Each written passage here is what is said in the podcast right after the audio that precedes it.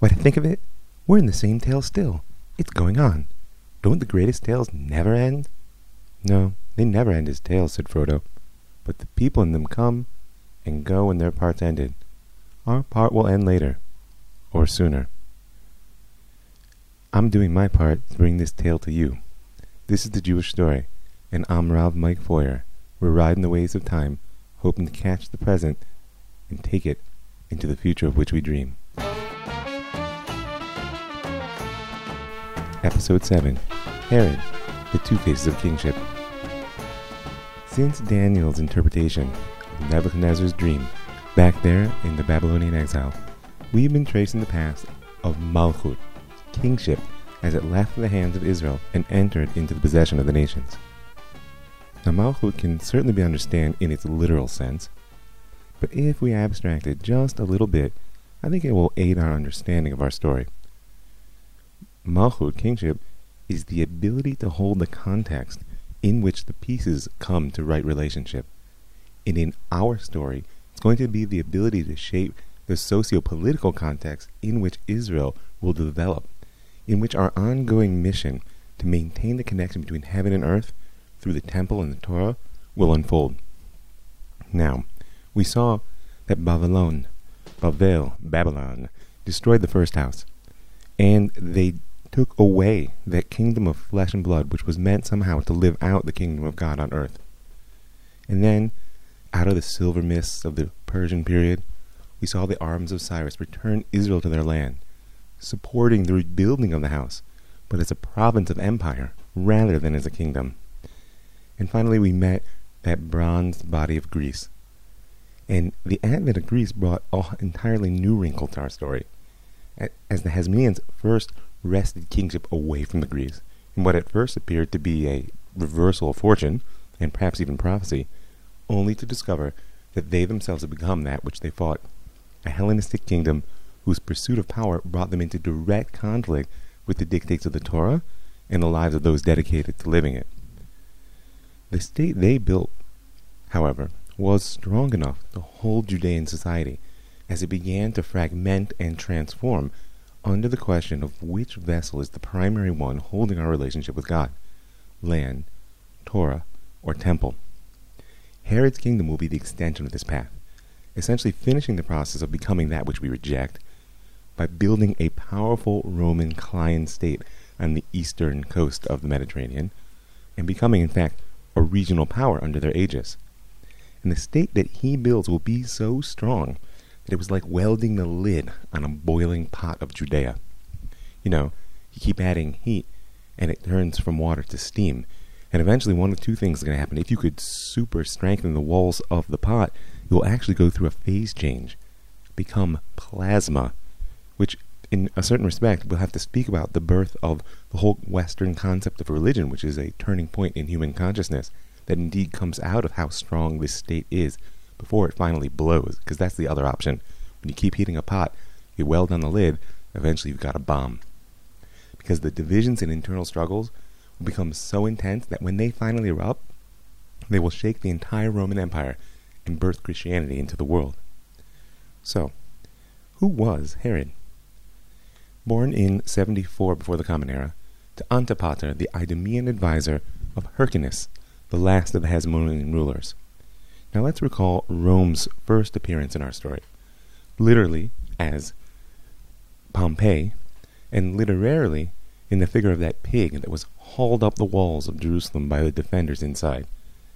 Now Pompey, Roman representative that he was, saw quickly that Hyrcanus was the weaker of the two brothers vying for control of Jerusalem in that civil war that destroyed the Hasmonean kingdom, and in turn, Antipater saw immediately the reality that would guide he and his son successfully through the challenges of the coming 70 years. That Rome was here to stay. In a certain sense, that will be the sum total of political wisdom that he brings to the table. Rome is here to stay.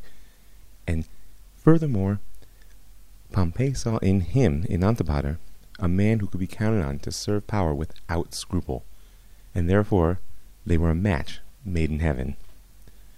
It's important to note that at this point in history, Rome itself is undergoing its own upheaval.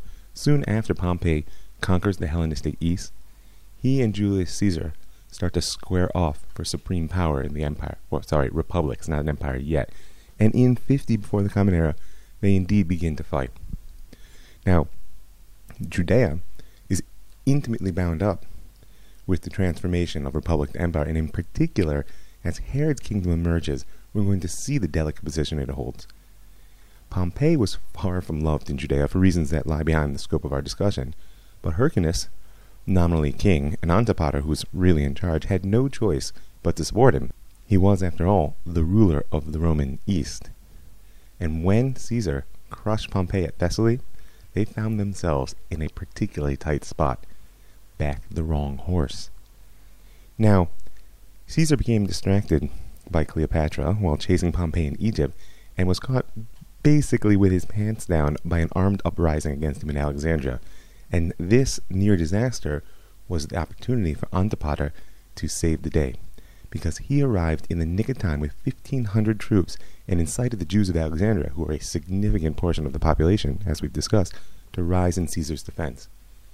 This not only redeemed him from his support for Caesar's chief enemy, but also he ended being appointed the first Roman procurator of Judea. Well, those of you who are a little bit knowledgeable about Judean and Roman history may say to me, hey, wait a minute, the time of the Roman procurators is yet to come, but I'll tell you, this is what Josephus calls him. It's unclear if it's an official status, but since anyway the Republic is rapidly becoming the personal possession of the powerful, that's an academic distinction.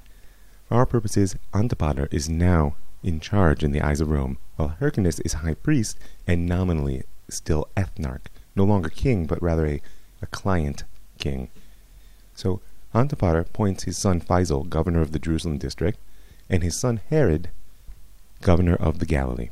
Now we want to call at this point that the governor of Syria, Gabinius, back in the year 57 before the Common Era, on the heels of Pompey's conquest, had broken Judea up into five different districts after stripping away most of the conquests that had expanded the Judean kingdom under the Hasmoneans. So, before we get into what exactly happens in the Galilee, if we want to understand Herod, we also have to remember the Idumeans are the descendants of the forced converts from the time of that mighty Hasmonean king, Johanan Hyrcanus. And this inheritance of non chosen membership in the chosen people is going to produce within Herod a split identity. Is he king of the Judeans or a slave of the Hasmonean house? It will also cause his populace to look at him somewhat askance. Is he a legitimate Jewish king or a pagan Roman stooge? So, the year 47 before the Common Era finds Herod governor of the Galilee. Now, the Galilee is legendarily intractable at this point. They don't really like to be ruled by anyone, and certainly not by someone they perceive as a foreigner. The Galilee also was conquered by the Hasmoneans and forcibly converted, likely by Alexander Yanai. But at this point, they identify quite deeply with their national roots. So Herod cuts his teeth in the politics of the day by clearing the region of a brigand named Hezekiah, who'd been terrorizing the countryside. He captures and executes, in fact, the leaders of the band. Depending on how you tell the story, this was an act of public security, for which the people ought to be grateful, or it was the crushing of a rising tax revolt that threatened to turn to nationalist rebellion and cemented the people's perception of Herod as a Roman client. Either way, his brutal execution of the leaders, as well as his popularity with the Roman administration, brought him into direct contact with the Sanhedrin, that council of the Jews that we first spoke about back in the time of the Hasmoneans, was now based in Jerusalem, sitting on the Temple Mount, and is a legitimate power unto itself, and in particular in conflict with the Sadducee aristocracy who dominated it at this point. They were not only the landed interests of Judea, but they were also the amalgamation of the Hellenistic roots of the Sadducees and the Hasmonean beneficiaries who had helped create a Hellenistic state out of Judea. Josephus tells the story of a confrontation between Herod and the Sanhedrin, which is deeply reminiscent in both theme and details of the conflict between Yanai and the Sanhedrin under Shimon ben Shetach, which we mentioned in the last episode. The problem was that Herod had usurped the most important power that this council had, that of life and death. So they, in turn, put pressure on Hyrcanus, ethnarch, nominally in charge, who, of course, in his weakness, folded, and he demanded that Herod come and stand trial before them. But instead of presenting himself in black as a penitent, which was the custom, Herod appeared arrayed in purple, the color of royalty, and attended by a significant armed guard, I'm sure capable of meeting any contingency.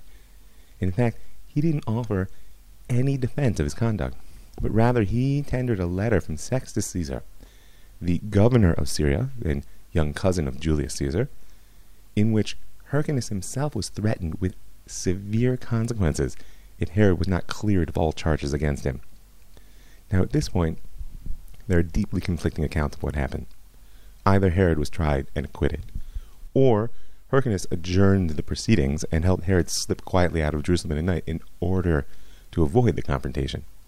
But either way you look at it, Herod found refuge with Sextus Caesar, that governor of the Syrian province up in Damascus. And in his rage at having been thwarted and accused, he collected an army and prepared to advance on Jerusalem and sack it. But he was dissuaded by the pleas of his father and brother from doing that. Herod left this confrontation victorious. And it's important to remember that because he was victorious largely because the Roman governor backed him and the Hasmonean king or ethnarch was too weak to stop him. But it also left Herod with a very clear sense that he would never be accepted by the aristocracy and the Sanhedrin they dominated. And since, as we'll see, Herod doesn't aim to leave any competing power base in his kingdom, that doesn't bode well for the council. Before we go on with the flow of time, I want to take a second and talk about taxes. Because the issue of tax revolt is going to become increasingly pressing as we approach the imminent destruction. And aside from the role they play as triggers for social unrest and revolution, there's always an existential aspect to taxes as well. Death and taxes, after all, are the two unavoidable realities of civilized life. Now, taking that case of the uprising in the Galilee, these tax revolts can be seen as subsistence farmers who are increasingly unwilling to give their lifeblood to a colonial power the Persian occupation, the Greek occupation, the Roman occupation, or they can be seen as stiff necked, lawless men who are simply unwilling to pay their dues to society. I mean, hey, you got to pay your taxes. It's important to remember that the Judeans, in addition to being legendarily stiff necked, are also a long time tax paying people, arguably the longest that we know of. Because from biblical times, from the time of the Judeans or the Jews or the Israelites, I should say more properly, wandering in the desert, they've been paying a half shekel levy for the maintenance, first the construction and then maintenance of the temple. And if you recall, we said that one of the defining characteristics of the Hasmonean state, which Simon founded back in 142 before the Common Era, was its freedom from taxes and an ability to collect them instead of paying them to someone else. And the Hasmoneans created a taxation system which combined the temple tax with the needs of their expanding state, which, as priest kings, made perfect sense in the eyes of the people, despite the fact that, as we said, that this is the lifeblood of a subsistence farmer. Herod will inherit and build on this infrastructure but he'll also lack the legitimacy of the Hasmonean kings in the eyes of most Judeans. Therefore, according to Josephus, he'll revert to mercenaries and secret police and increasing violence in order to exact the heavy taxes his military and building efforts are going to demand. But since the temple tax is part of this mix, I want to speak about something more than a simple socio-political reality of paying your dues.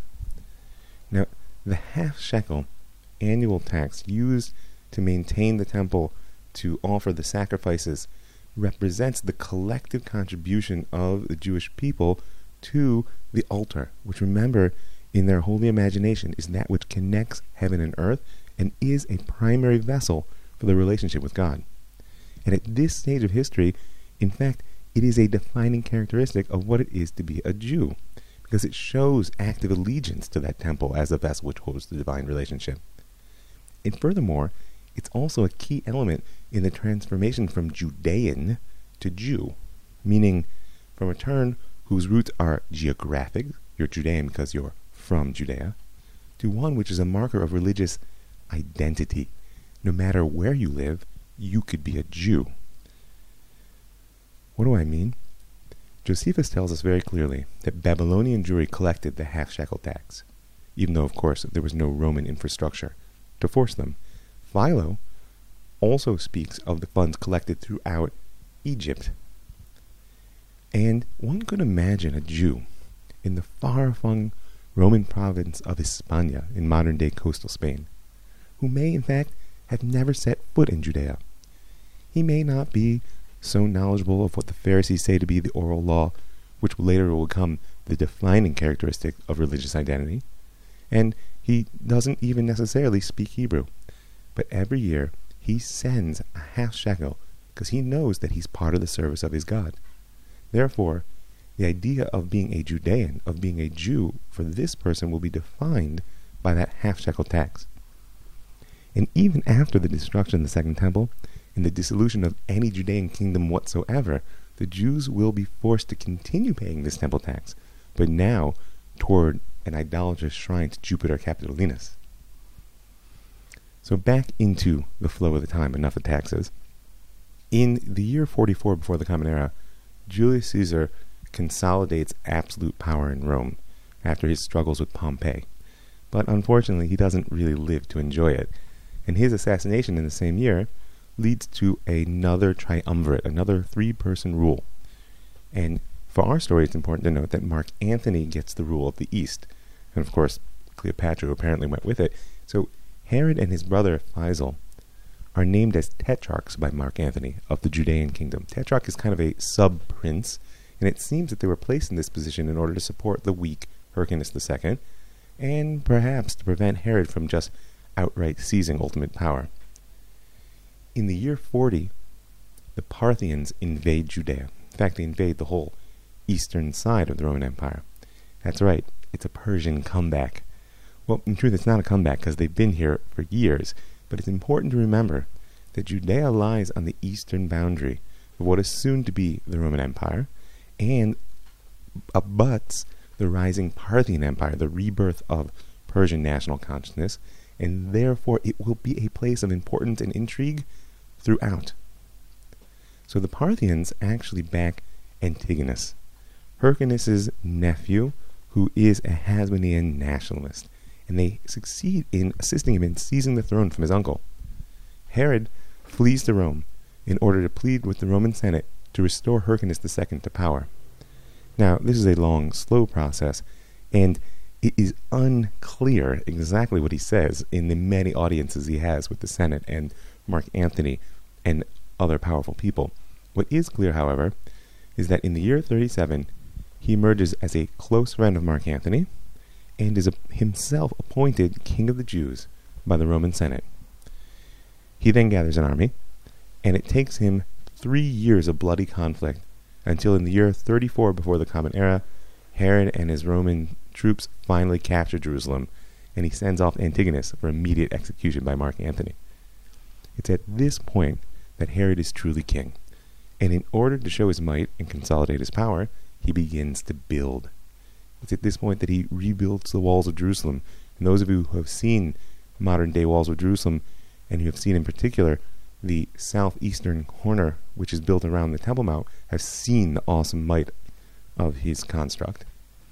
Furthermore, he also builds the Antonia Fortress, named, of course, for his patron, Mark Antony. This palace fortress, which lies to the northwest of the temple enclosure, in many ways symbolizes Herod's kingdom. First of all, it, in purpose, it was a reincarnation of the Achra, the fortress military complex built by the Seleucids to dominate Jerusalem, which the Hasmoneans so hated and eventually destroyed. Except it was much bigger. The Antonia will serve as a base of Roman power looking down on the Temple Mount for a hundred years to come.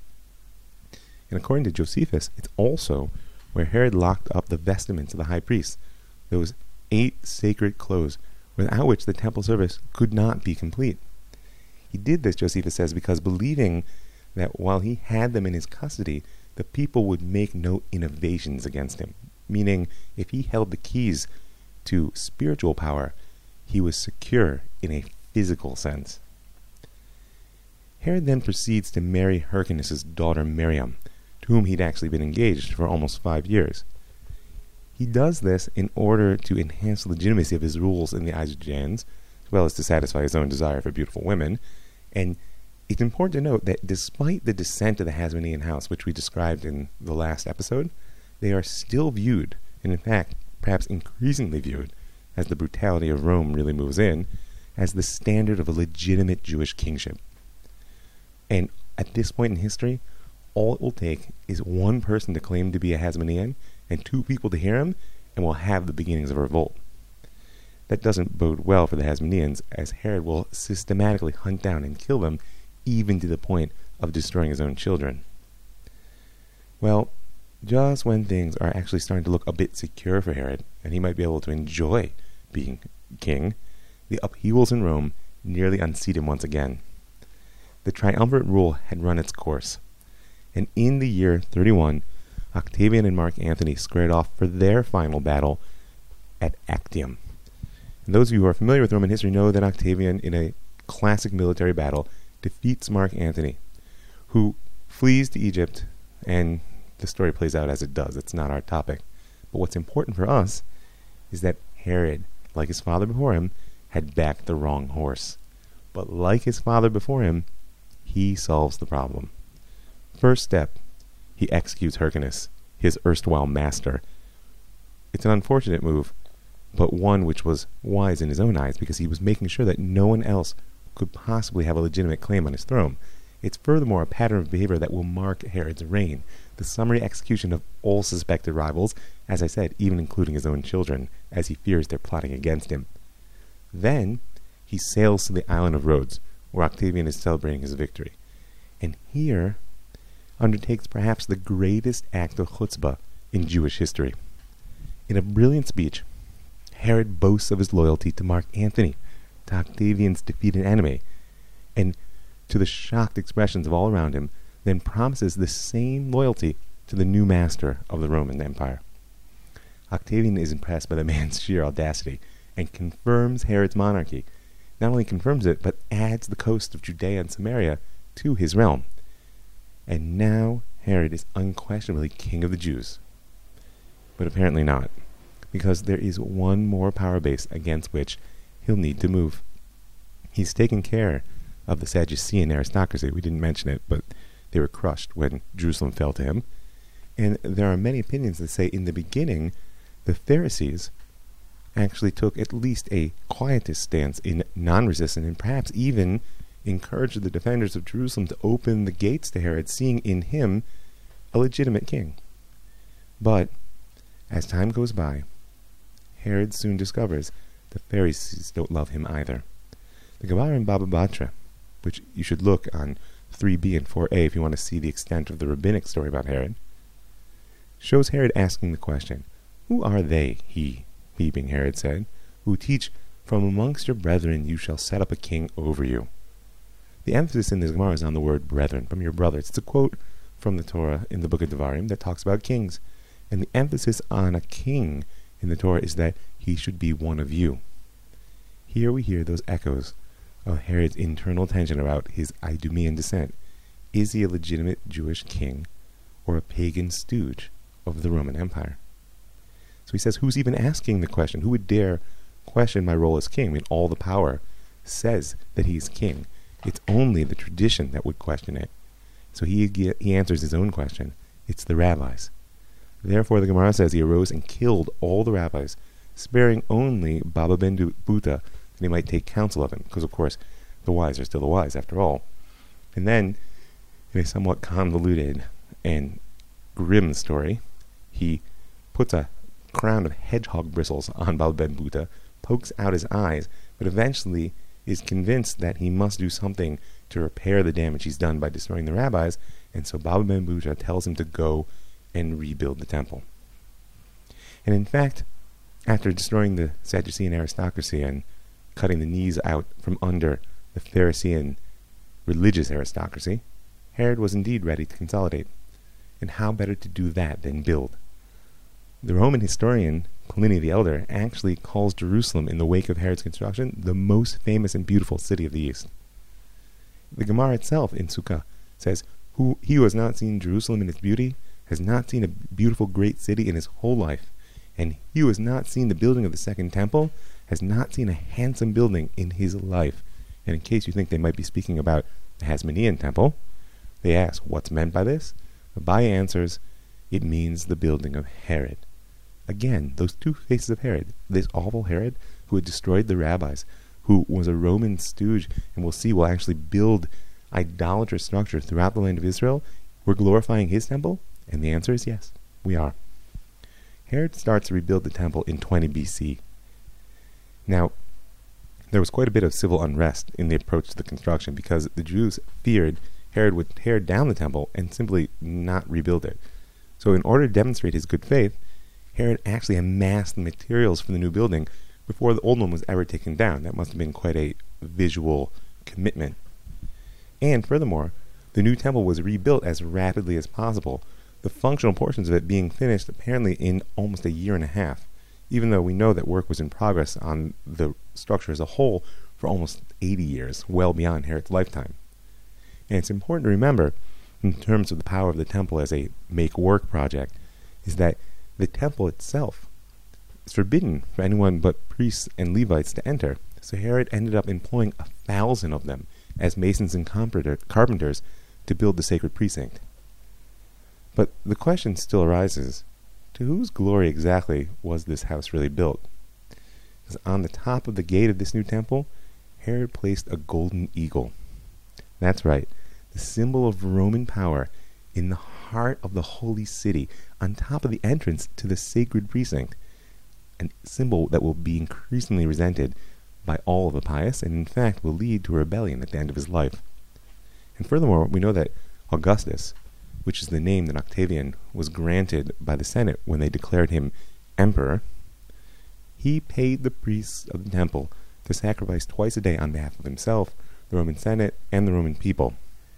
Again, questionably pagan practice in the heart of sanctity. Nevertheless, the temple will stand until it's destroyed by the Romans in the year 70 of the Common Era as the central pilgrimage point of the Jewish people and indeed is a great glorification of the God of Israel.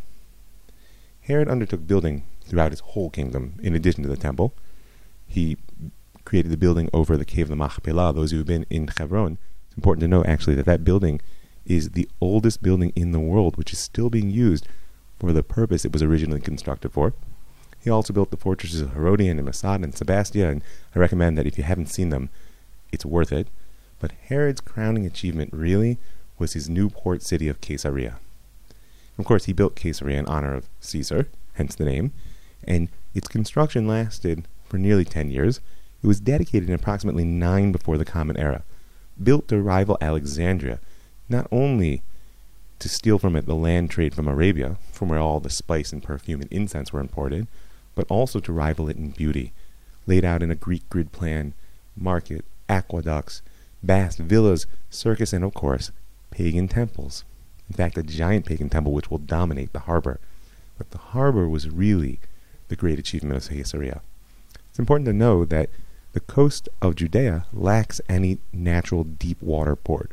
A deep water port is where deep water actually abuts the land so that you can dock a ship which has significant volume of, of carrying in order to offload it directly onto the land.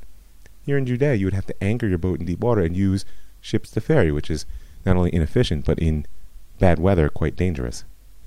Herod used the most advanced engineering of his day to create wave breaking structures and a pier constructed with hydraulic concrete that hardens underwater to make Caesarea into the first deep water port of the Judean coast. So not only was it a great glorification of his building ability and a symbol of his dedication to Caesar, it was also a link to the Roman world. A link, by the way, which moves in two directions. Many people, when they see the ruins of the Colosseum at Caesarea, of course, reminded of the Colosseum at Rome.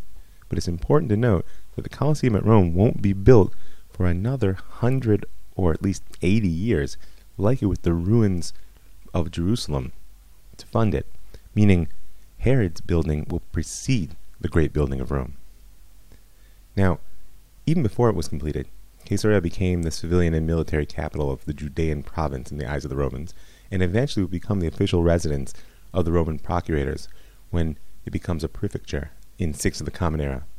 And much later, in a time that we'll discuss in coming episodes, after the second revolt of the Jews against Rome, which ends with the true destruction of the national home, Caesarea will become the center of early Christianity in the land of Israel. So here we have the two faces of Herod Herod the wicked, Herod the great, Herod the Jewish king who rebuilds the temple, Herod the pagan Roman stooge who builds the idolatrous city of Caesarea. Which one is he? So the Gemara in Megillah says a very simple thing. Caesarea and Jerusalem are rivals, it says. If one says to you that both are destroyed, don't believe him. If one says that both are flourishing, don't believe him. If he says that Caesarea is waste and Jerusalem is flourishing, or that Jerusalem is waste and Caesarea is flourishing, then you may believe him. Rav Nachman bar Yitzchak learns this lesson from the following verse. And the one people shall be stronger than the other people. It's not just about cities, says Rav Nachman bar Yitzchak. It's about peoples. Because we know, of course, that Jerusalem and Rome represent in the minds not only of Am Yisrael, but of a good portion of Western civilization, two poles of the possibility of human society, two faces of kingship. But it's critical to note that the Gemara does not say Rome and Jerusalem. It says Caesarea and Jerusalem. Now, there's a couple of pieces that we have to add in order to understand this.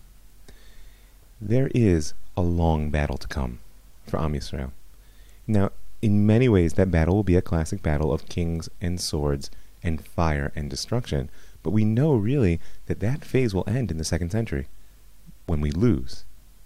However, there's a deeper and more power, powerful battle which is ongoing, and that's the narrative battle. The exegetic struggle to assert who's telling the right story about history, and therefore who's actually going to make it to the future of which we dream. And this struggle with the Greco Roman culture will primarily take place within the context of Christianity. Therefore, there's a particular association we have to understand. In the rabbinic mind, Esav is Rome. How does that happen? Esav is Edom. Edom is Rome. And Rome is Christianity. Now, the first link, Esav is Edom, is explicit in the Torah. Even though Esav, who is the son of Yitzchak and the brother of Yaakov, is born in the land of Israel, his inheritance lies in Edom, in Idumea, as we've spoken about, that area that li- lies to the south and east of Jerusalem and Judea.